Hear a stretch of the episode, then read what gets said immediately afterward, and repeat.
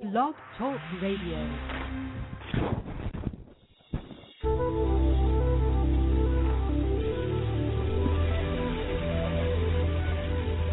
Has anyone ever told you you dream too big? That you have too many ideas? That you need to be realistic? What if there was a career and lifestyle that you could completely design yourself that enabled you to do what makes your heart truly sing and helps millions of people benefit from what you have to offer? One that provided you with all the money you need to thrive, not just survive. That is the life of an enlightened entrepreneur. Welcome to the Aha Moments radio show, dedicated to the inspiration, education, and celebration of enlightened entrepreneurs worldwide, with your host, Mariana Cooper, founder of Aha Moments Inc. and AhaMomentsInc.com. Her motto, Oh, yes, you can have what you want, and you deserve it too. Join us for the next hour and learn to trust your aha moments to lead the way to a passionate and purposeful life. And now here's your host, Mari.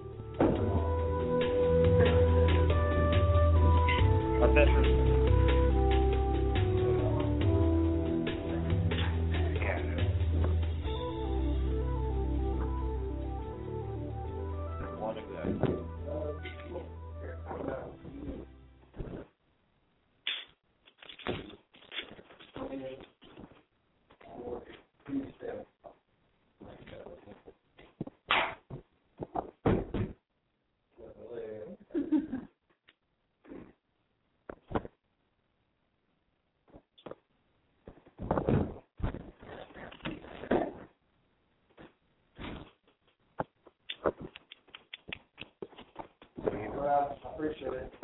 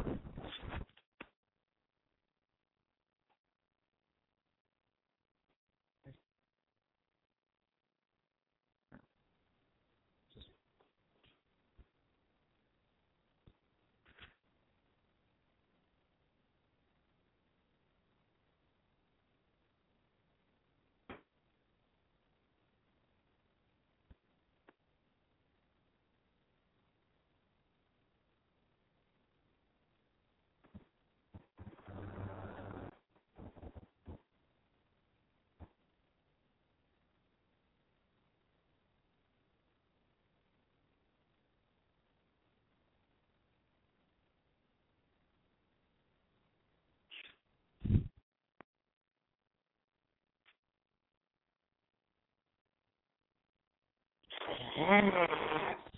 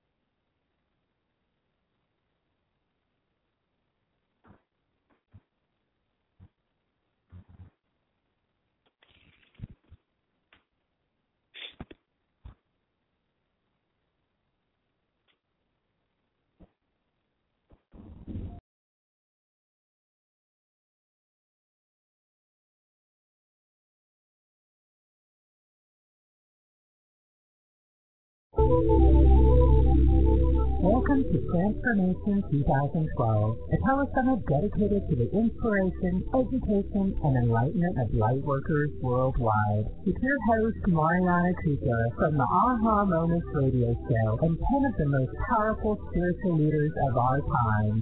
In this new energy, anything is possible. And now here's your host, Mari.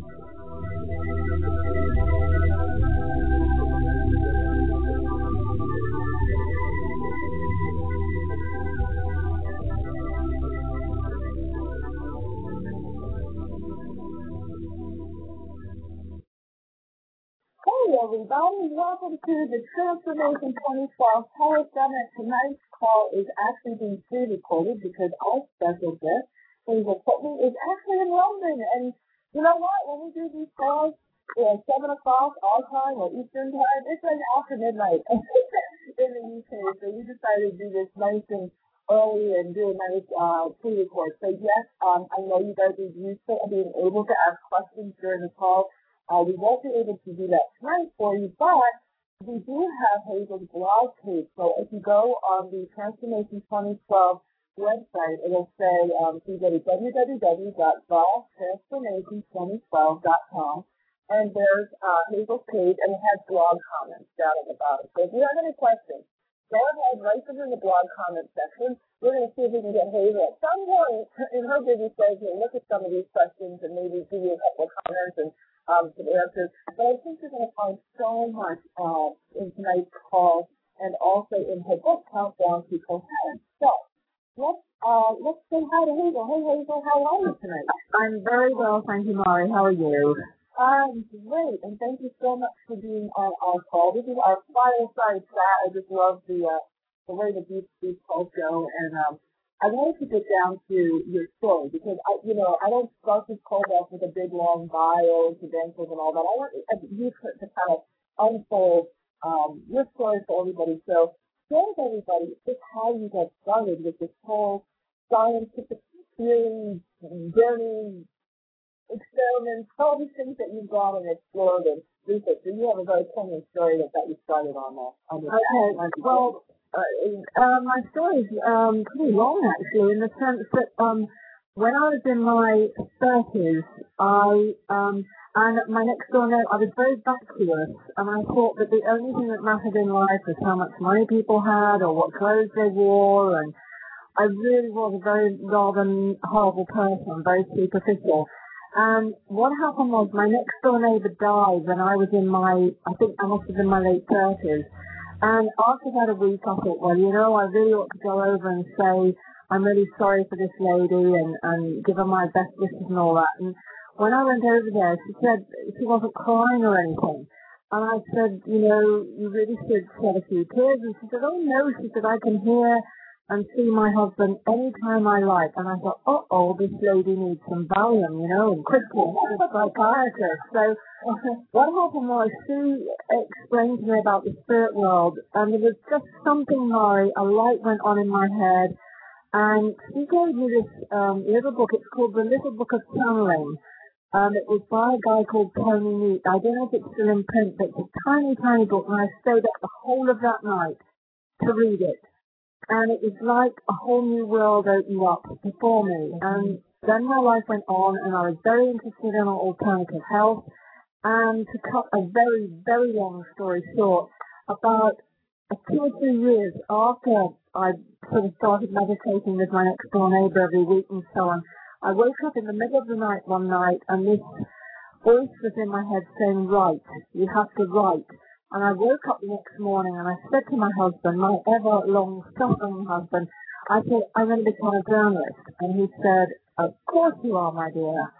And within, within six months, with no qualifications whatsoever, and by this time in my middle forties, I became the UK's first alternative health agony aunt in one of our national papers called the Daily Mail. And then I went on to become a journalist, a weekly columnist in the Sunday Times, which is like the biggest broadsheet in the UK. And then I was going about my world, you know, I mean, I, I was becoming more and more and more spiritual. And then one day on April the 8th, 1998, I walked into Harrods. It was just before Easter, actually. Um, and I went into Harrods to buy some Easter eggs and various bits and pieces because I had the family coming that weekend. And as I went through the turnstile that used to be there in the bread hall, it was as if this amazing volcanic eruption went off inside my body. Um, I had intense energy pulsing through my body, tremendous pain in my chest and in my head. And within about four or five seconds, I could hear this voice shouting in my head that I knew had not come from me. And it said, see a doctor now. And so I, I made my way outside. Um, I called my driver.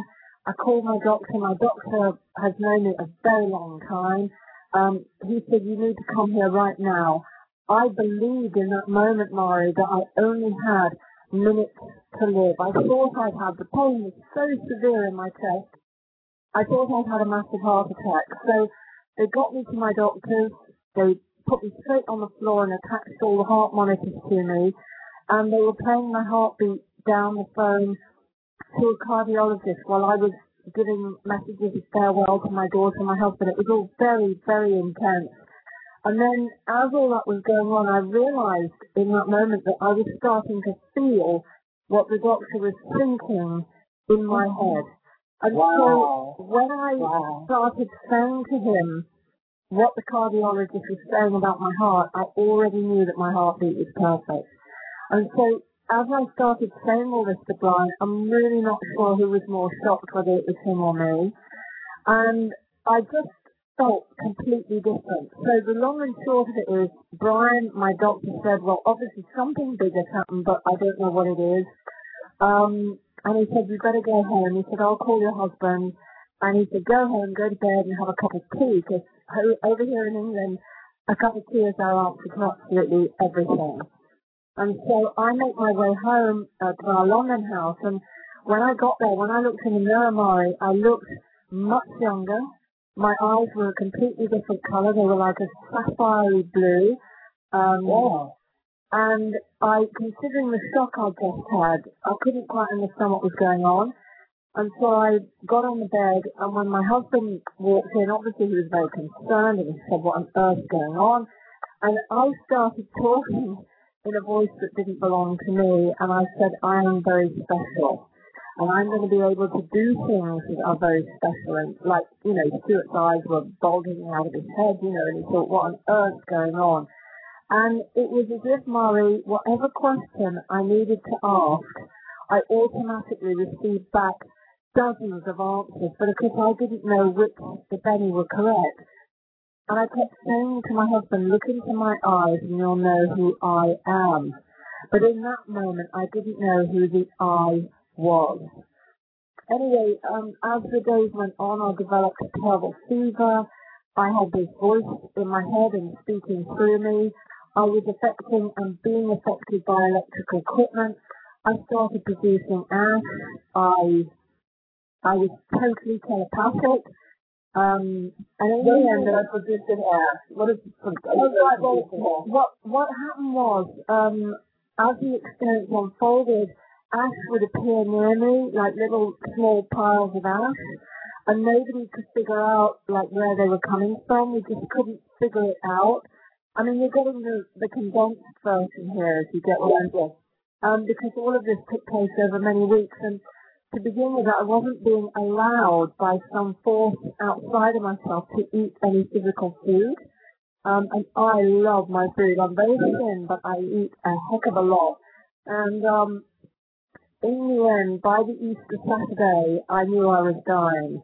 I mean, this shock. Imagine one day you're a mum, you're a housewife. I'm going around. I've got my column of the Sunday Times, and the next minute, you I was I levitated once. Um, imagine that you have all these unbelievable phenomena happening to and around you, and it completely freaks me out. And not to mention this voice shouting in my head and so on and so forth. Anyway, the point was, in the end, um, over Easter, doctor friend came to live with us um, because I knew I couldn't call a normal orthodox medical doctor. I knew that this was something different. And on the Easter Saturday afternoon, I left my physical body and I found myself like floating on the ceiling, looking at this like film almost below me. And it took me a while to realize that what was below me was my body, which was racked with fever, um, and I, I'd lost a huge amount of weight. Um, but anyway, the long and short of it is I came back, um, and over many months, um, everything, all of my experiences started to reduce somewhat. Um, and in the end, because I was a journalist, very interested in spiritual matters, I left the Sunday Times and I started on this journey as to finding scientists from around the world who were able to explain to me what I had been through and how I was able, just me, an ordinary person, was able to affect at that time, I can no longer do those things, um, and how I was able to do that. Um, so first of all, I'd agreed with Spirit that I would write the true story of what happened to me. And so back in about 2000, that story is called Divine Intervention, the book. Um, and that was first published. And then I went on to do a second book in the trilogy called The Evidence for the Sixth Sense. And finally, I've just written the book that we're talking about today, Countdown to Coherence. But the main thing to get over to your wonderful audience is that what I went through is called a spiritual emergency. And this is when a spiritual awakening becomes a physical crisis and mind store became a crisis. And one of the first books uh, that I found was called The Stormy Search for Self, and it was written by an amazing man called Professor Stanislav Grof, C-R-O-F, and it was his wife. Um, Stan has spent nearly 60 years studying altered states, and he realized that it's actually our birthright. All of us are capable of miracles and that you just need to learn how to access this part of yourself um, that is available to every single one of us. But you don't have to go through what I went through to get there. And so that's been my journey. First of all, explaining to, because there's so many people, Mario, in mental homes who, who also perhaps are having spiritual emergencies, maybe hearing voices, um, people having spiritual breakthroughs of to varying degrees who don't know what earth is going on. And so it's like my journey has been to know that these things are possible. I'm very lucky to be alive and come through and to still be very grounded as I am today, back to my old self. Um, but my, I think my reason for being here is to teach others how to raise their levels of what's known as coherence, brain coherence, so that they can have access to what people, what many people would term miracles. Wow. Well, you know, this is interesting because I know that um, the the whole, you know, obviously this whole telesummit is about personal transformation.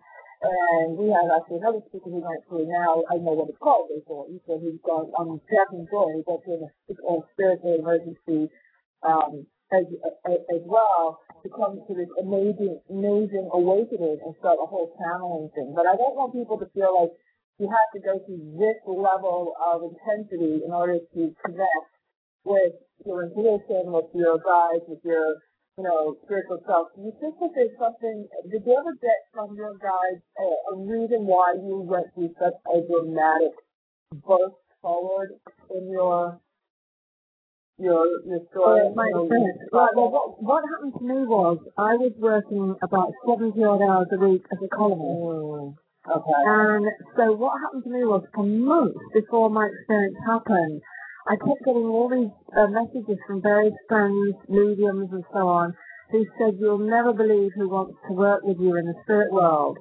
And when they told me, I just used to burst out laughing, basically. Um, and I think that in the end, what happened was I also went to see an enlightened uh, teacher called Mother Meera in Germany. And Mm-hmm. she gives Darshan, you know, the pulsing of the the coherent divine energy through her eyes into other people's. And when I went there in the January, so I had my experience in April, and her her mind had said, when you kneel before Mother Meera and she gives you darshan, you must wish for what you want with your whole heart. And so I was asking Mother Meera, Meera for a huge acceleration in my spiritual growth. Whoa. So, you know, I, my experience happened almost three months to the day after that. So we have to be very, number one, we have to be very careful what we wish for. I was just going to say that. But when, um, the point is that people can, what can cause spiritual breakthroughs, spiritual emergencies is drugs, which I never took. Um, people, kids who are on cannabis, crack, cocaine, they can have, I have what's known as an intense kundalini awakening, you know, when the energy comes up the spine. Um, and you have access to all that is, all levels of reality. But children and kids and, and teenagers or whatever in their twenties or whoever, if they take a lot of drugs, they are, many of them are having um, kundalini awakenings and they have no idea how to handle it. And when your energy field blows open like that and you are wide open, that's when I my walk-in came. So the spirit that I've been getting the messages from for months, uh, this person said they wanted to walk with me. That was who walked into me at that moment in Harrods. So like there were, for a while there were two of us in here, and I eventually, I, I eventually went to visit uh, Professor Gary Schwartz, who's um, a professor of psychology at the University of Arizona, and he has done more work than anyone else really in the world on uh, proving that consciousness survives physical death. And when I first told Gary who my walk-in was, he said, I just don't believe you, so I think you're all just making this up. But after he read Divine Intervention, he said, look, if you're willing to put your money where your mouth is, get on a plane and come to Arizona and let me test you. And he did, and he was so amazed by what happened in those tests that he actually went on to write the forwards for two of my books and remains a very good friend to this day. So I would say what started my journey was um, A, the stress, the stress I was working too hard. B, I was not listening to the messages that I was being given. I was ignoring them. So therefore, when the body is under huge amounts of stress, the brain chemistry can change. You know, you might be lacking in magnesium or B vitamins or whatever it is. And mm-hmm. the spirit world, it was my time to have that experience. And when I asked over Easter why they were doing this to me, they said that I had agreed to go through this uh, before I came into this incarnation. I mean, I thought all this was really far out. You know, when it was happening to me, it totally, mm-hmm. totally freaked me out. But now I can talk about it 10 years later very, if you like, dispassionately. But nevertheless, um, I think it's a combination of things. So drugs can cause these intense awakenings. Um, an enlightened master's intervention can cause people to suddenly awaken uh, to more heightened states. Giving birth to a baby, tantric sex. There's all kinds of reasons why people can um, open up too quickly. But if people are prepared to do the spiritual work by meditating more or practicing Qigong or whatever it is, and you will awaken, it's known as an area called the thalamus in the center of the brain that's linked to sight, touch, smell, hearing, hearing, hearing sorry, and so on. As your brain works in what scientists call a more coherent fashion, as the brain starts to work as one unit, then as your thalamus awakens, you start to see more, hear more, smell more. I mean, I never forget as long as I live, a scientist many months after I had my experience, he said to me, how did the world smell to you, Hazel, when you were in those very heightened states? And I said it stinks. And he laughed and laughed and laughed because he had been through something similar. So what I'm saying is, if you tune into the space between your thoughts, it's known as the vacuum level of reality, then you can, over time, very gently awaken what people call a sixth sense. But it's not really a sixth sense per se. It's a huge reawakening and a heightening of the senses that you already have. But you don't realize, Mari, until you're in these heightened states, just how zombie-like most of us are. I felt mm-hmm. like I, you know, I felt reborn. People talk yeah. about being born again. And my God, I was reborn. And so, you know, I've, I've learned a lot in the last 12 years. So there we are. Well, you know, uh, yeah, first of all, let me just pause here, everybody, and I want to make you aware of Hazel's book because she's giving me a tremendous amount of information. We're not even halfway through our conversation yet, but I want you to have that point of reference. So it's Countdown to Coherence, the C-O-H-E-R-E-N-C-E. The Countdown to Coherence. And um, Hazel, what are the other two books that you wrote that you Oh, well, well it's like a trilogy. The first one, which tells the story of what happened to me, is called Divine Intervention. Okay. And then the second one was The Evidence for the Sixth Sense. And now the new one is Countdown to Coherence. They're all available via Amazon. Okay, perfect. And Hazel, your um your last name is spelled C O U R T E N E Y. So Hazel right. Yeah. Um yeah, and it's Watkins Publishing. So you you guys I know have it all over the blog and the webinar page that you're looking at, all that stuff. But just you know, I just wanted to make sure you, you enjoy that. So this is a book Um, you know how I spoke about you had a, a, your own spiritual reference library. These are books that you want to make sure you have in, in there because this, is, this information is timeless. This is the type of information that, you know, really you'll go back to it 10 years from now and you'll read something about in the book and you'll get a whole new nugget of, um, you know, of information that you didn't pick up before. So definitely something on including the library. So, all right, so let's, let's talk more about this, um, this awakening process in the, in the kind of, uh, I don't know, layperson's terms, the ones who haven't gone through this emergency level of awakening. Maybe with folks who are listening and they'll go into more gentle um, processes. However, however, I think if yours, if yours is the macrocosm of what can happen, I think some of, one of the microcosms of what can happen in spiritual awakening is the dark night of the soul, where we have several categories of our lives kind of in a state of disarray, right? And it's causing us to be brought forward to that, to asking some of the questions that you were you know, proposing earlier. Um, do you have any, based on the, the scientists that you spoke with and, you know, your travels, do you have any um, opinions or advice on helping people who are really feeling like every category of their life, or, you know, a good half of the categories of their life are in kind of a state of complete disarray, how to find that, their own voice again? Well, I think the main thing is, um, okay, I need to take a step back on that and, and tell you about the work of uh, a wonderful, wonderful scientist called Bill Tiller, who has spent 50 years um, answering the question that you just asked me. And Bill has found that there are two distinct levels of reality. Now, this might sound a bit complex, but I will answer the question in a minute now. So, first of all, we have in physics, we have what's known as the dense electric atom molecule physical world. That's the world that's you, me, everything that's around us. So this is known as an electric atom molecule physical world. But what Bill and his team, he was at Stanford for 50 years studying consciousness, have found that there is a second level that's normally invisible to us. And this is known as the magnetic information wave level. And previously, us down here have called it the etheric level and it travels faster than the speed of light and is outside of space-time.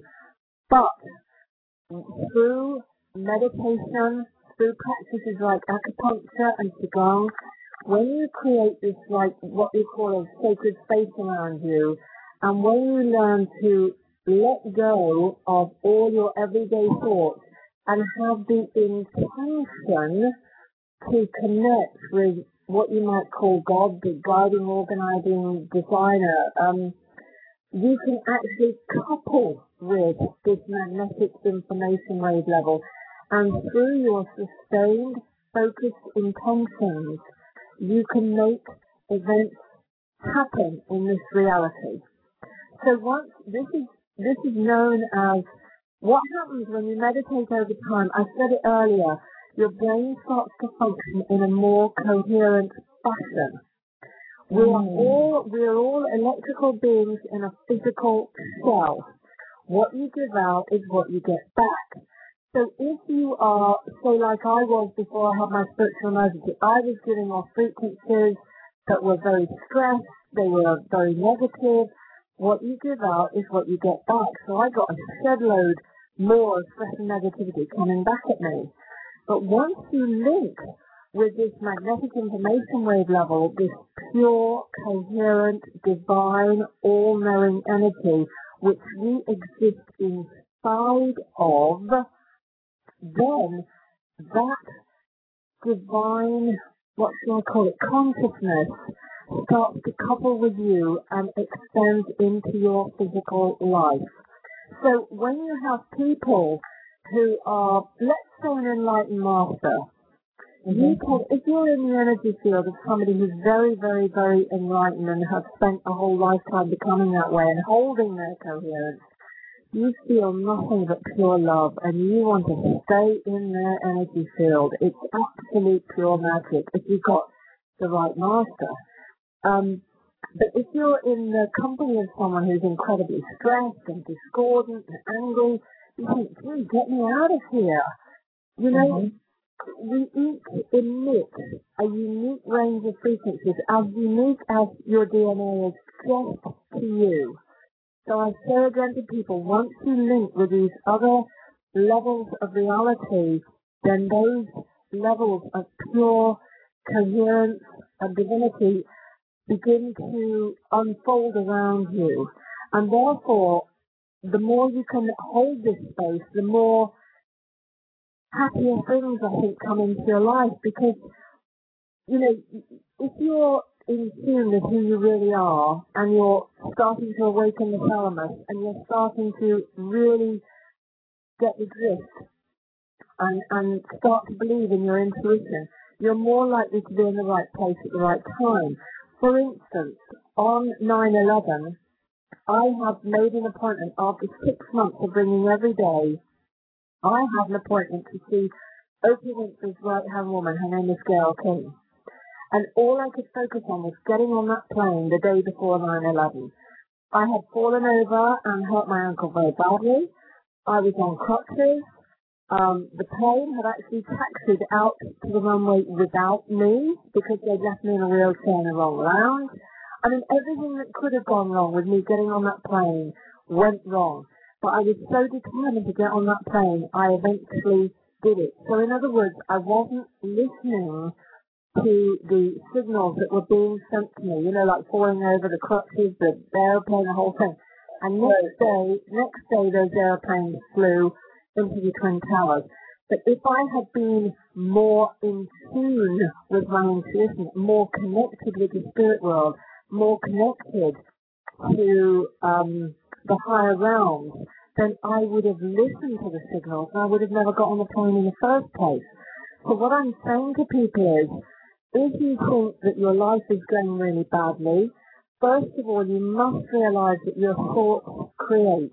We all have 40,000 thoughts every day, and your sustained, focused intentions with emotion attached to them will create your reality. So if you want to change your reality, you have to link to this magnetic information wave level, to this, this all-knowing consciousness that's everywhere, that we exist inside of. You have to align with it and then set your intention, build a new grid around yourself, and what you give out is what will come back to you. Amazing. Yeah, I, mean, I call that the energetic grid. And this uh, this mission intuition uh, tip. I want to get a million people fluent in the language of intuition. I've, I've been talking about that throughout uh, this whole time, and and it's something that was channeled to me. And I think it's so true. The bottom line is you have to really be fluent in that language of intuition and understand it, so that you can get to all of these other things. And I think that's a really really powerful powerful choice. But Bill Tiller said to me, I said to him, I said, if everybody on the planet, say if there was an asteroid heading this way, because loads of people say 2012 is a big asteroid going to hit, you know, and we're all going to die, so I think, okay, fine. And so I said to Bill, I said, I said, if everybody on the planet really believed that they could turn that um, asteroid around or destroy it or whatever, if we all made our minds think as one, because we are all one, and I'd love to talk about that a bit later on. Um, then the point is, your thoughts create your physical reality, and the more you realize how powerful your mind is, the more you begin to, like Uri Geller, you know, Uri Geller sat in my kitchen and he held my bracelet and he made it bend all over the place. You know, mind and intentions form patterns that form matter. For anything to exist in this reality, it goes from information to energy to matter.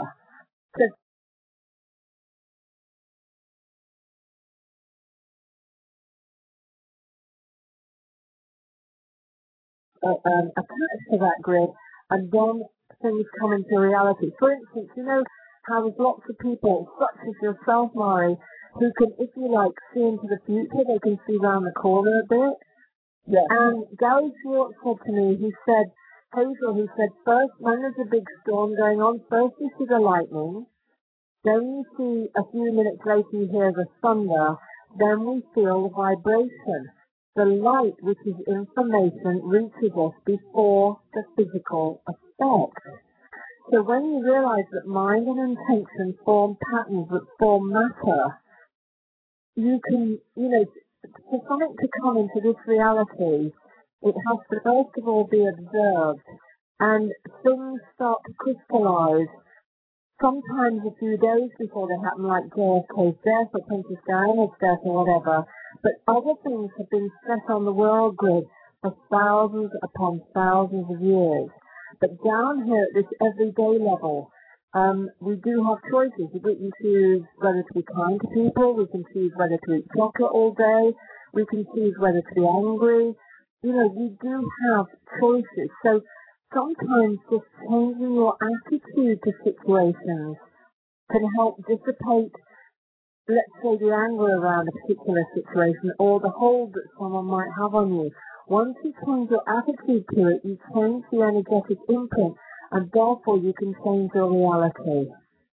So let me ask you something because I know this is something I go with the energy um, when I'm asking these questions. I don't have any of these things pre-written down, but one of the questions I want to ask you, in keeping with what you just talked about, is money.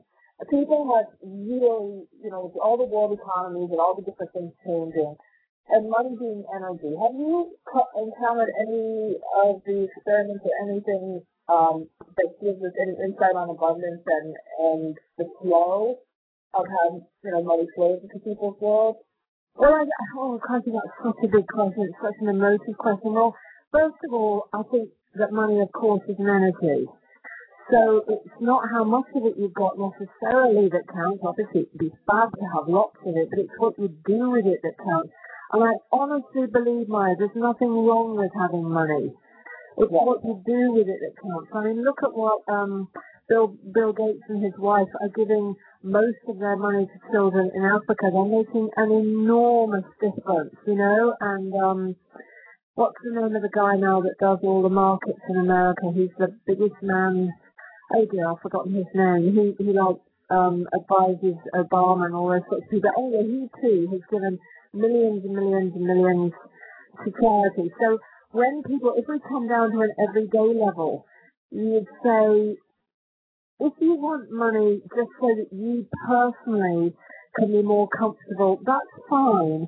But as long as we don't lose sight of the fact that we are all emanating from one source and we will return to that source. So I think that more abundance flows into your life when you start thinking, how can I help rather than what's in it for me?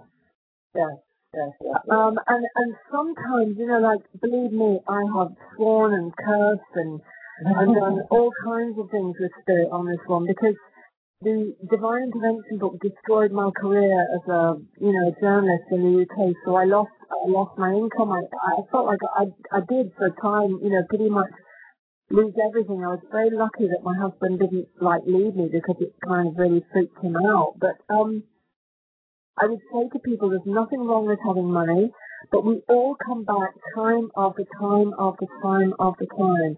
So in this lifetime you might have a bit less but in another lifetime, you could have been a king, or a princess, or a pauper, or a thief. You know, I, I think there is a great leveling coming. We can see it already. There's lots of countries going bust. I think our whole monetary policy needs looking at because the gap between those who have huge amounts of money and those who have absolutely nothing, the chasm is so great. Um, yeah. And whilst I'm not saying every rich person has got to give every penny of it away, because some of those very wealthy people, A, they give a lot of money to charity, and B, we saw what happened, let's say, when Mugabe, for instance, in Africa, gave all the farms, the white farmers, he gave all of the black people a piece of land, that land is now desolate. You know, so sometimes some of us come as teachers, some of us come as workers, some of us come as toilet cleaners. We're all linked in the chain. So I would say that abundance will come into your life when you start thinking, how can I help? When you change your attitude rather than just thinking, I'm going to steal it off somebody else or I deserve more. There's nothing wrong with saying that you deserve more, but when you get that more, what are you going to do with it? Mm-hmm. So like the, the contribution aspect. You know, here's here's something that something else that, that came up in, in my interview once. I want to bring this up because we have a lot of people who are listening who are actually very advanced light workers who are who have given their life to spirit, like yourself, like me, you know, this is our full time thing. I mean, aha moment is my is my world. I don't have another job. I don't do consulting anymore or anything like that. We have a lot of work, light workers, and I know they come to me eh, also as clients and things and they say, listen, I am working as hard as I can. I'm giving as much as I can. I see all these clients. I see all this, you know, I write the books. I write the articles. But I, I can't live off the money that I'm bringing in. Why is it that I'm, I'm kind of slaving for spirit? You know, I'm giving so much. And like what you said, your first book pretty much wipes out your, your traditional income. Did you feel resentful? Oh my God, you have no idea. you have no idea how resentful I've been. I mean, a countdown to coherence took me three years. I mean, the advance that I got was spent in the first six months flying around all these places, you know, interviewing the scientists. Um, I mean, I have screamed at Spirit every now and again, you know, and said, you know, because some days, guys, can you just make it a little bit easier? But I remember once it was really, really funny. Um, this wonderful teacher, I can't remember her name now, but she said, Hazel, it might not seem this way, but she said it should be your absolute honour to work for Spirit. And I said, yes, but honour doesn't pay the mortgage, you know? so, um, it, it, it's just that then what happened was I changed my attitude. This I, I once met the Duchess of York years ago uh, from something I was doing, and um, she said to me, "Oh, do you do charity work, Hazel?" And I, I went home and I felt really guilty because I don't per se do charity work because I'm here working like 60 hours a week.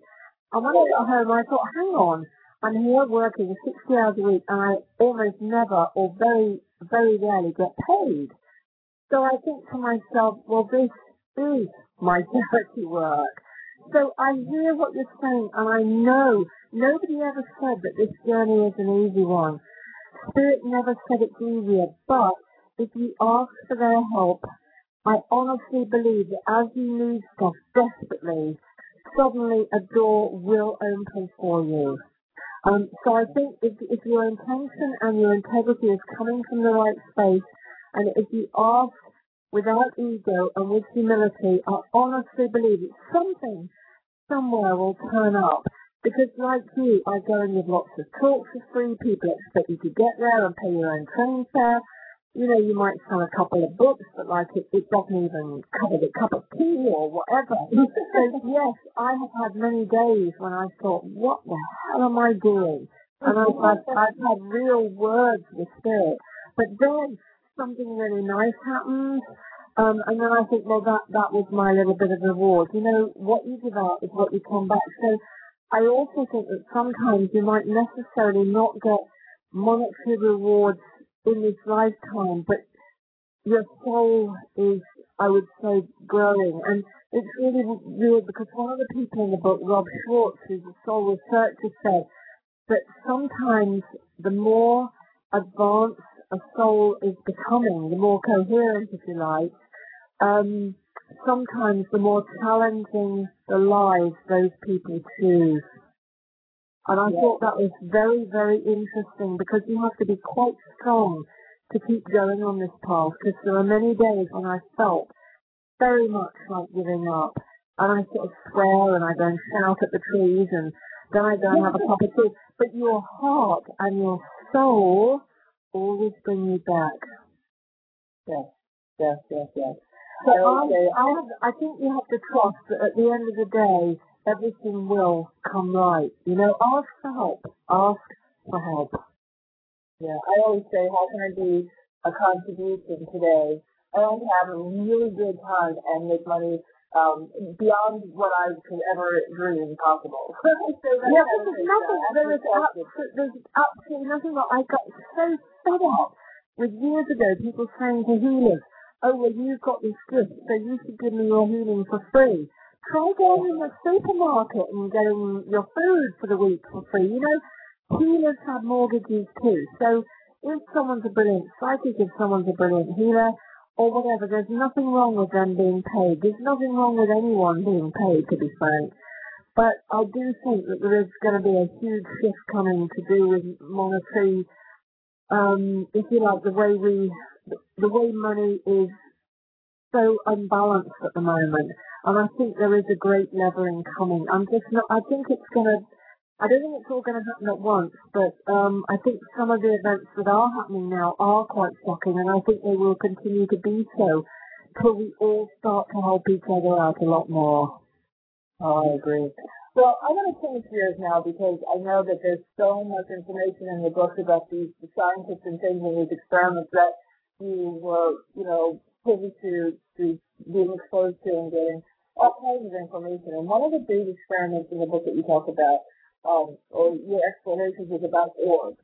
And I thought it was so fascinating. Can you talk about these, they're like the, the, the balls of light you see on your pictures, right? Like, Absolutely, right. Well, um, what is happening around the world is I was invited to a conference in Arizona, the world's first conference on orbs, and I thought, to me, an orb was something that like, um, was on the Queen's scepter, you know, when she was, um, you know, at her coronation. To me, that was an orb. I, I never really, you know, gave it a thought. But anyway, it, it turns out that there are these plasma-like spheres of light that are appearing on cameras and on film all over the world. And this isn't just a few people. This is hundreds of thousands of ordinary people. And what has happened is that with the introduction of digital technology, digital technology is more sensitive to the near infrared range of the visible spectrum than the older type film cameras. And orbs show up predominantly in this spectrum.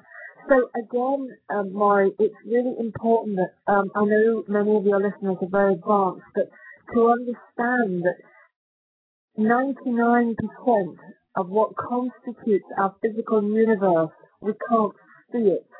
Doesn't mean to say it's not there. So if you had, let's just pretend that our universe, our whole universe is only 2,500 miles across. Now, how much of that 2,500 miles do you think we can see with our physical eyes?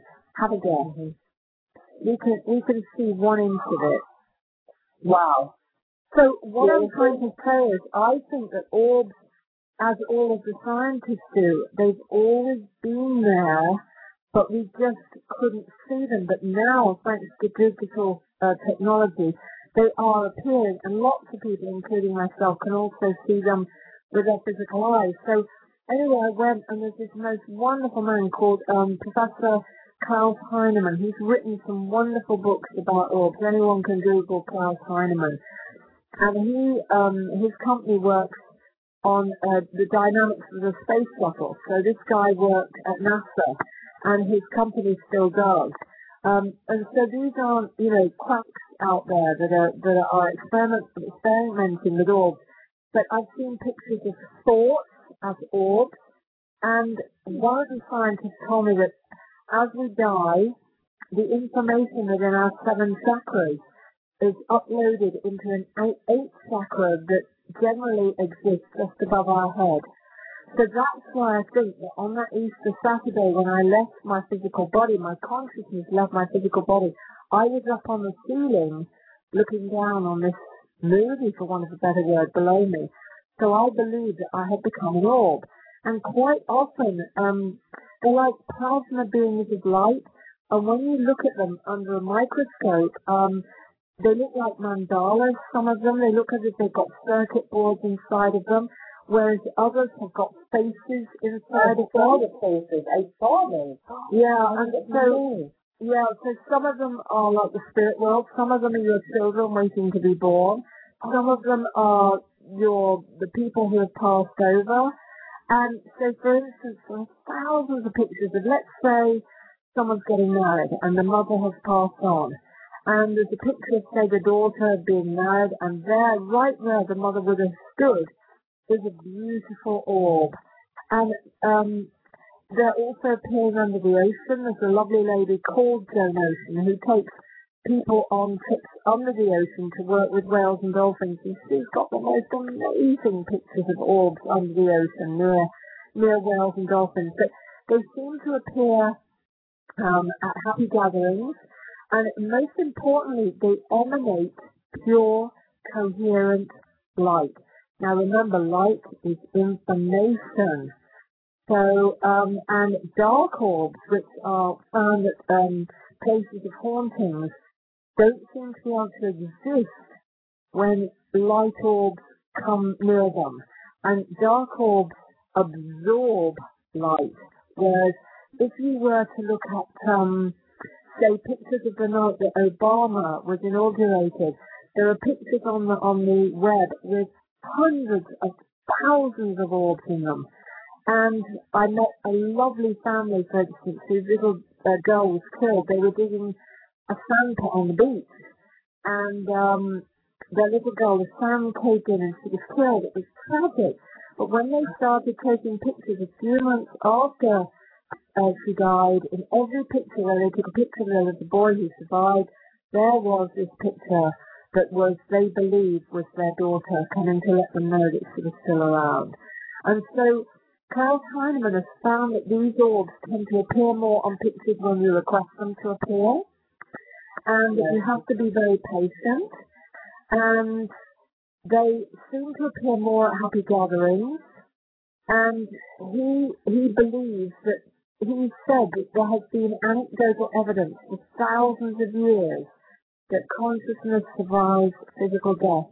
Now we have physical proof of this. And it's, he said it's really, really exciting science.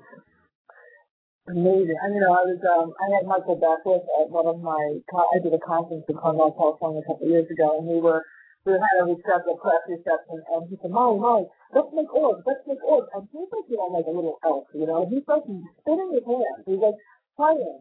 And the as they were taking pictures, all these orbs started to show. I mean, it was like almost like it was snowing in the room. It was amazing. And I the just things up.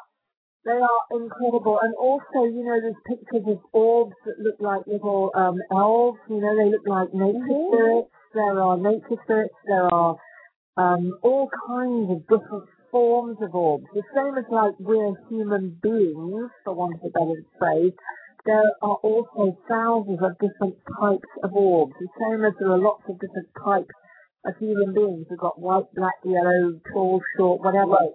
There are also lots of types of orbs, and they all exist on various frequencies.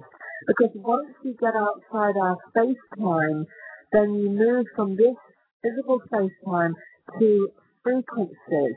And so, as I'm sure you've discussed many times, when consciousness leaves this physical body, you are now existing outside our space-time reality, but you take your knowledge with you. And that's why when you get messages from the spirit world, they can see around the corner for you. They can warn you about what's coming in the future if you continue on the path that you're on today. Like Spirit were trying to warn me not to get on that plane at 9-11 because they knew what was coming. It was crystallizing into our reality. Lots of people warned that JFK was going to be shot. Lots of people warned that Princess Diana was going to die. But you know, if, if the CIA or the FBI or MI6 took notice of every phone call that they get, then they'd never get any work done. But there is absolutely no doubt that mind, your mind, can exist outside of space-time. So therefore, mind can be anywhere at any time once you know how to travel in time via your mind. Did you, I mean, this is fascinating. Did you um, learn any processes for that, to be able to do that? Well, I think that, yeah, I think that people like Russell Targ, you know, they, they have the Stanford Research Institute. You can go on courses to teach you how to, um, you know, do remote viewing and to look at various times in in different times of of our physical world or other worlds by by by using your mind, by utilizing your mind to time travel. And I knew that I was able to travel in time because I was able to see many of our future potential futures. But I was always afraid to actually move in time because I was terrified I wouldn't come back. Um, so I wouldn't, I mean, this is going, this is fairly advanced stuff we're talking about here. But there are remote, there are remote viewing courses in any spiritual center anywhere in the world. You can get books on remote viewing. And for instance, at the Stanford Research Institute, people like Uri Geller, who they tested, they would be given coordinates of a specific place on the planet, and they, in their mind, would travel to that location, and they were able to give specific and later verifiable information as to what was happening at that exact location. The Russians, for instance, now they're doing uh, telepathic experiments with their submarine people, and these um, experiments have been going on for years, and there are many people who are able very easily to um, um, to telepathically uh, glean information from people who are not at their location. But some of the people that did the remote viewing uh, managed to pick up specific information as to what was happening at that site 50 years earlier, for instance. And, Wow. You know, and there are some people that can predict the future pretty, you know, accurately. But the trouble is, you don't know if a prediction is going to come true until it actually does come true in this reality. And that goes back to what we were talking about earlier about information being set on the grid. I honestly believe that certain events really are set in stone, but many other events uh, we can change through the power of our minds. And the more people that join together, like you said, Mari, that you want a million people to sit for peace or whatever it is. They did some trials in Kosovo and they showed that when you get 300 meditators who sit and have the only intention they have is to link to this, what I call this etheric level of existence, and to unfreeze it into this reality, peace basically breaks out in those areas. They showed that the fatalities went down by like 40%. The number of people that were injured went down a huge number. So you know, there are more than 50 papers that show that this works. They tried it in Miami, and when the 300 meditators gathered there, there was less crime. There were less um, car crashes. More people went to work the next day. Coherence is catching. So when you bring the divine, when you unfreeze it, if you like, into this reality, it spreads. Coherence is catching. So the more people that can get on their spiritual journey, A, I believe their lives will improve for the better. I mean, for instance, I should now meditate more. And when I do, things definitely, you know, my life definitely flows better. So I would Mhm. say you have to be willing to surrender to this this divine intelligence that you are part of, that is part of you, that we exist inside of. And then the divine wants nothing more than for you to have a perfect life and to be perfectly happy. And I believe that we could all be like that if we could just let go of our egos and, and put our, if you like, our hearts into service for the whole. And that's all very well to say, and in reality, like I just had a row with some people yesterday, and I think, right, Hazel, you need to work on your forgiveness skills again today. Nobody said this stuff is easy, but it works. It works if you're willing. You have to be willing. The spirit will help you, but you have to be willing to play your part. I always say that if you take one step towards spirit, spirit will take a thousand steps back towards you, but you have to take the one step. Could- I absolutely could not agree more.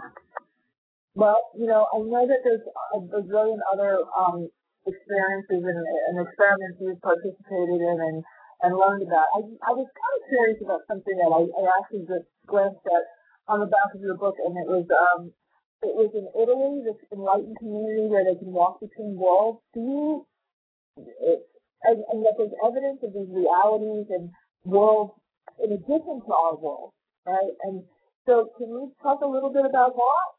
Rather, what it was was a, a community in a place called Damanhur in Italy. They're just outside of Turin. And I read about them, I think, years ago in Nexus magazine. And then I had a friend who went there. And I thought, well, you know, all this sounds too far out to be true. And I, I heard rumors that there was this community that lived in temples under a mountain. And I thought, wow, this sounds really far out. I need to go and have a look. And it turns out that these, um, there's a guy there called Falco, and he is, I would say he is totally enlightened. He is, I mean, he's just an amazing man. He really, really is. And he came in holding the knowledge. He knew who he was. He, he's an alchemist in the, in the old-fashioned sense of the word. So when he was very young, he was sent to a Catholic school he was levitating, he would like fly around the room and his classmates thought he was pretty cool because of all the tricks he could do. Um, and as he grew up, obviously his parents had to withdraw him from school because it was considered like a sin against God to be able to do all the things that he could do. But thankfully his parents were quite awakened souls and so they started experimenting with their son. He came from a pretty wealthy family. And eventually he was guided to form a society of really caring souls, and he decided to do it in this. They called the, the valley is called Vashwela, I think that's how you pronounce it. And he chose this valley, and what they started doing with a few helpers who were also very spiritual, by hand, they dug out these temples, which are really being hailed as the eighth wonder of the world. They are unbelievable. They're underground temples eight of marble and glass and a massive Tiffany dome in one of them, and miles and miles of tunnels and secret doors, and I mean it's all astonishing. But what they've done is now they've got a community of over a thousand people that have moved from all over the world to the valley, and they um, have become totally self-sustainable. They've got their own currency. They pay taxes to the Italian government, but they also give part of their salary to the community um, they all give a few hours of their month completely free of charge. A Damanhur D A N A N H U R. You have to fly to Turin, and Damanhur is about an hour from Turin Airport. So there are lots of hotels around there. So if you want to go visit the temple, you can log on to the Damanhur website. There's fabulous books about Damanhur. There's some, they've just done a huge book on showing all the temples. Um, and they've got, they, there's one temple that they say shows the night sky as it would have appeared in Atlantis 20,000 years ago. They, these people say that they felt drawn to Damanhur and that they feel that they've lived a previous life together in Atlantis. And they're trying to recreate what they had in Atlantis but they are trying not to destroy it the way it was destroyed all those centuries ago. Um, you know, that they work without ego. And they just have a very, very lovely way of living and a very lovely life. I'm not saying it's perfect. It wouldn't do for me, actually. You know, I'm a bit of a, a sort of shopaholic type girl. But, um, you know, I'm not into bringing organic cabbages out, you know. But, you know, but they feel drawn there, and they were very kind to me, and they're lovely people. And I've actually been there now three or four times. They have technology in the temple there, like healing machines, and um, they have some pretty far out stuff there that I felt was very, very interesting to see. But I definitely didn't think they were a cult. And one other person, if you don't mind, because I'm really being naughty here and breaking into you, um, no, no, there's a wonderful guy. There's a wonderful guy called Dr. David Hawkins who um, wrote the most amazing book called Power versus Force, and it's an amazing book. And Dr. Hawkins was um, a psychologist, and he came across the art of kinesiology. Do you know what kinesiology is when you do the muscle testing? Yes, yes. Right, well, he, he, he and many scientists really began to realize that they couldn't explain kinesiology, but when it was done by somebody who really was very good at, at this art, um, they found that a part of you always is coherent. And Bill Kerr had told me that even though it can take years to, to come to a state of total brain functioning, which is what um, enlightenment is, um, They've nevertheless found, Bill and his team at Stanford have found, that your acupuncture meridian energy systems are already in a coherent state all the time. Um, and, and so you need to, and once you link into this, um, then you can um, open up the, the, coherence in your body. You can accelerate the amount of coherence within the, the rest of your system. But anyway, so that's why David Hawkins started using kinesiology. And they and their team began by calibrating, let's say someone like Jesus, they calibrated at a thousand. And then they started calibrating archangels at 50,000. And they found that when they, for instance, tested somebody whether they were allergic to sugar or bananas or whatever it was, the body always knows, if you're listening to it, what it needs in any moment in time. And he said the mm-hmm. current calibration of humanity on this planet is 205. So if Jesus was a thousand, and if he says that most people who never even start on a spiritual journey might, if they're lucky, grow five points in any one lifetime. If we're currently only at 205, that makes you realize how many lifetimes we've got to go before we can gain total enlightenment. But he also said that once you decide to place your ego into service for the whole, he said your calibration can shoot up. Um, and it was absolutely marvelous because there's a single avatar that calibrates with a thousand can counterbalance the negativity produced by the whole of mankind. Wow. So you see, you know, it's really important for people to realize how important it is for us all to grow in coherence and for us, I mean, basically, Countdown to Coherence is all about going home to who you really are. And yeah. once you know who you really are, which is part of God, and all parts make the whole, and once you realize that you exist inside the mind of God, and that there are many, many, almost infinite number of realities that exist on other frequencies alongside our own, the only thing that separates this world and everything in it from the other worlds is frequencies.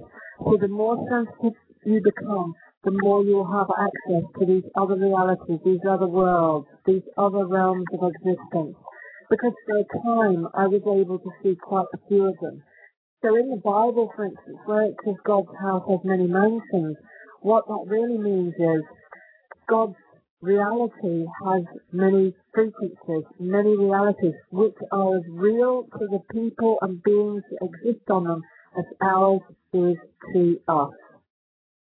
Amazing. This is bringing so much clarity for even a lot of the channeling that I do. I mean, I channeled to do the telesummit. I didn't come up with this in my mental mind. I was actually told, it's Marla, you do this for us. I said, what constitution can I do? Can you, okay. And, you know, and I get all this information, and this is really giving a lot of validation to a lot, so, you know, doing the Akashic readings and all the things that I've doing, this is giving a tremendous amount of validation and clarity of where all this is coming from. So thank you. Thank you so much for all oh, Wow, this is amazing. What I'd love to come up. Have we got time to speak a little bit oh, more? Absolutely. We've got oh, time. So very important that um, I'll never forget once I was uh, interviewing Deepak Chopra when I was with the Sunday Times and Demi Moore, the actress, bless her, who's just um, had her poor marriage breakup. Um, yes she said uh, Deepak Chopra had told her that we're all one. And I'll never forget this journalist I was with saying, that girl is so off the wall. But of course, once I interviewed lots of people like Bill Tiller, Fred Travis, Gary Schwartz, and many, many, many others. We've only even started to touch on the scientists I've met. But I remember them saying to me, but you need to keep in mind, Hazel, that what people call the Big Bang that happened like 14 billion years ago, our universe, when it was birthed, was less than the size of one atom. So there would have been a second in time when you could have held our universe in the palm of your hand. A million atoms sit behind one human hair.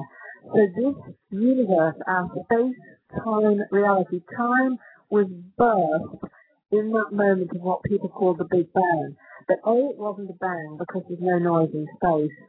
And yes, there was a huge release of energy, but it was a very small occurrence. And then over the millennia, when atoms were eventually formed, and then millennia and millennia later, atoms became molecules, became cells, and we eventually evolved. The point is that every single atom that is around you now, that's in you, that was in Jesus, that's in the pyramids, came from the beginning of time. And atoms, atoms carry memory. So if you were to hold, say, the watch of someone, say if you held the watch of someone who wanted you to tell them all about themselves, you are exchanging energy and information that are in the atoms of the watch. So that's how you're able to tell that person so much. So when you go to pyramids and touch that stone, those atoms have been in those pyramids. In buildings, atoms are far more stable. We're not so stable because we breathe in and out oxygen all the time. So we're exchanging energy and information with our environment all the time. But when people go to ancient monuments and they touch them, what they're doing is tuning into the energy and information within the atoms within those objects. So when thousands of years ago in Atlantis or wherever it was, when these very enlightened beings that I believe are here and have been here many times uh, before, they have left information in objects. So once you become more coherent, once you become more sensitive, you can retrieve the information. So now if you take that one stage further and think that every atom within your body now, you Mari, has been here since the beginning of time. And the atoms are feedback, they're known as a feedback system. So they carry memory. Everything that you ever need to know or will ever need to know is already inside every atom of your body. So when people have a heart transplant or a liver transplant or a kidney transplant, what they are doing is receiving a collection of atoms, uh, like a, you know, that, that carry a specific frequency. They're carrying an energy field that's full of information. So when you have someone that has a heart transplant, they start picking up facts about the donor. They are exchanging energy and information within the atoms of their organ. So when Demi Moore said, we are all one, we are absolutely all one, but most of us don't know it. At this down to earth physical level, yes, the physics makes it separate. I'm you, you're Maria, my Auntie Nellie is my Auntie Nellie. But a much higher level, we are indeed all from one source, and we return to that source. And so once you realize that as you die, you take your knowledge with you, you take your field of information with you, but eventually you merge with the source. And then, you know, we're recycled energy and information. So you come back and all of that information is still inside of you. And so once people, you know, if people just realize, my God, what they've got inside of themselves, they would be completely blown away. But most of us go about our lives worrying about money and worrying about, you know, what we're going to wear tomorrow or, you know, whether little Johnny's going to pass his exams. We're all mini gods. And we're all from one God, but we just don't know how special we all are. It's so amazing you're saying that I started off my psychic career doing psychometry, holding people's hand. I just I just stumbled upon it. I held somebody's ring one day and I was able to tell her everything. I was and um, you know, and I go into um, it, it, it's just fascinating. And, and actually, for those of you who do do readings and all that kind of thing, I, Hazel just said it perfectly. You know, it, it's a great tool to ask someone for an earring or you know, I, watches are a little difficult, um, but earrings, bracelets, necklaces something that's on that person's body, even a car keys. It's amazing how you can get what's going on in their head from those objects. This is just, this is such validation. I'm I'm sitting there like, oh yeah, oh my goodness, oh this makes sense. You know, on the breath. It's even like a vat of information. Like I could I could I could talk to you for like a year. Um, no, I feel very sweet. I think again, something you know that really thrills me in a sense that um I've kind of been uh, doing other stuff. I've been working on uh, stem cells in Israel because um, I have this real major back problem, so I've been flying backwards and forwards in Israel, and I've my brother's donated his bone marrow for me, so I've been very much back at a physical level.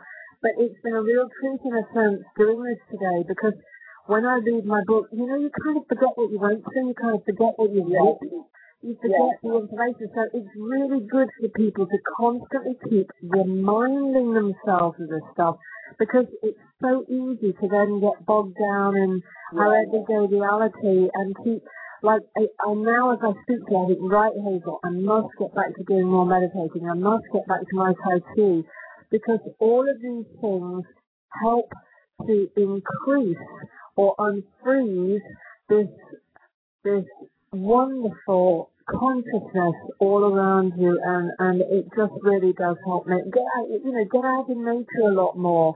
Um, connect to, to, to nature, but knowing that um, on a, a physics level, you, you are connecting with this magnetic information that wave level, and when you couple with it, and when you learn to have sustained, focused intentions and believe with your whole heart and mind that you deserve what you're asking for, it will come. You must have emotion with it. Emotion produces something called deltrons. And in science, deltrons act like the toner, um, like in a photocopying machine. They help bring things into this reality. So the more you can really feel with your emotions what you want and what you desire, and, and sustain it, then it reaches a plateau, it attaches to your grid in geometric patterns, and then it can come into your reality. But if you don't think you deserve something, and if you don't put enough emotion into it, and if you don't connect and couple with this other level of existence, then you can till the cows come home. Nothing's going to happen. Now, this is huge. What you just said is huge. It's like, this is like there's a lot, a ridiculous amount of nuggets in this, this conversation. That one was just huge. So I just sort of go back to it because people are going to be asking, and that is these, um, the difference between being emotionally aligned so that these deltrons attach and create the geometric forms that bring into reality, so they're like the turbo boosters of manifestation, and being attached so that you're holding on to the outcome. No, you, you, you mustn't really hold on to the outcome, you know, because there seems to be a blocking process. Um, I, I believe that what you have to do is do what we said earlier. You have to, first of all, couple with this other level of intention, uh, sorry, this other level of reality. And I personally love meditating, so you tune into the space between your thoughts. But it doesn't matter whether you do drumming or qigong or or whatever Chi, whatever it is, or walking in nature, have the intention to couple with other levels of reality. So then you, you put your in attention on an intention to bring it into being. Like I knew once I'd, once I'd, I, once I decided, if you like, to, to write Countdown to Coherence, I had no idea how I was going to find all these findings. I had no idea how the journey would unfold. But the minute I, I said to Spirit, okay guys, I said I'll surrender. I'm just going to leave it to you. Um, I'll do my part. Like I kept getting on the planes and going seeing the people. But if you could read some of the synchronicities that came into my life, um, you know, like I'm, I'm saying, it takes two hearts. Us down here, so we're spirit in a physical bio bodysuit, living an experience, okay? So you have to first of all have the intention to couple with these other levels of reality. You then have to be willing to play your part. If you want to win the lottery, you have to go and buy a ticket. You know, it's not going to fall out the sky. So, but you have to be realistic. So you have to be willing to play your part. And if you are doing something for the right reasons, and it seems to serve a higher purpose, then it can and will happen. And there are always multiple realities here. Nothing is black and white. People say to me, okay, well, I don't want my four-year-old child to die of cancer. Um, and I am coupling and I'm wishing and I'm praying and I'm putting so much emotion into this and yet my child is going to die and many children do die. And I can't answer that question except to say that at a soul level, maybe that soul chose that. There are multiple realities here. The parents might not want their child to die, but maybe the soul of that child does. For a whole host of reasons. I can't answer every question, but we also live in a physical world and shit happens. And so, you know, sometimes uh, genetically you might be born with a predisposition to a specific disease. You might have been um, exposed to nuclear radiation. You might have uh, had a lifetime eating the wrong food. You know, there are many reasons why people move on or die or why certain things happen to them. And I can't answer every question, but I do know that if everybody just begins on their spiritual journey in whatever way they can. You don't have to give all your possessions away, otherwise you become part of the you know problem rather than part of the solution. You just have to do what you can when you can.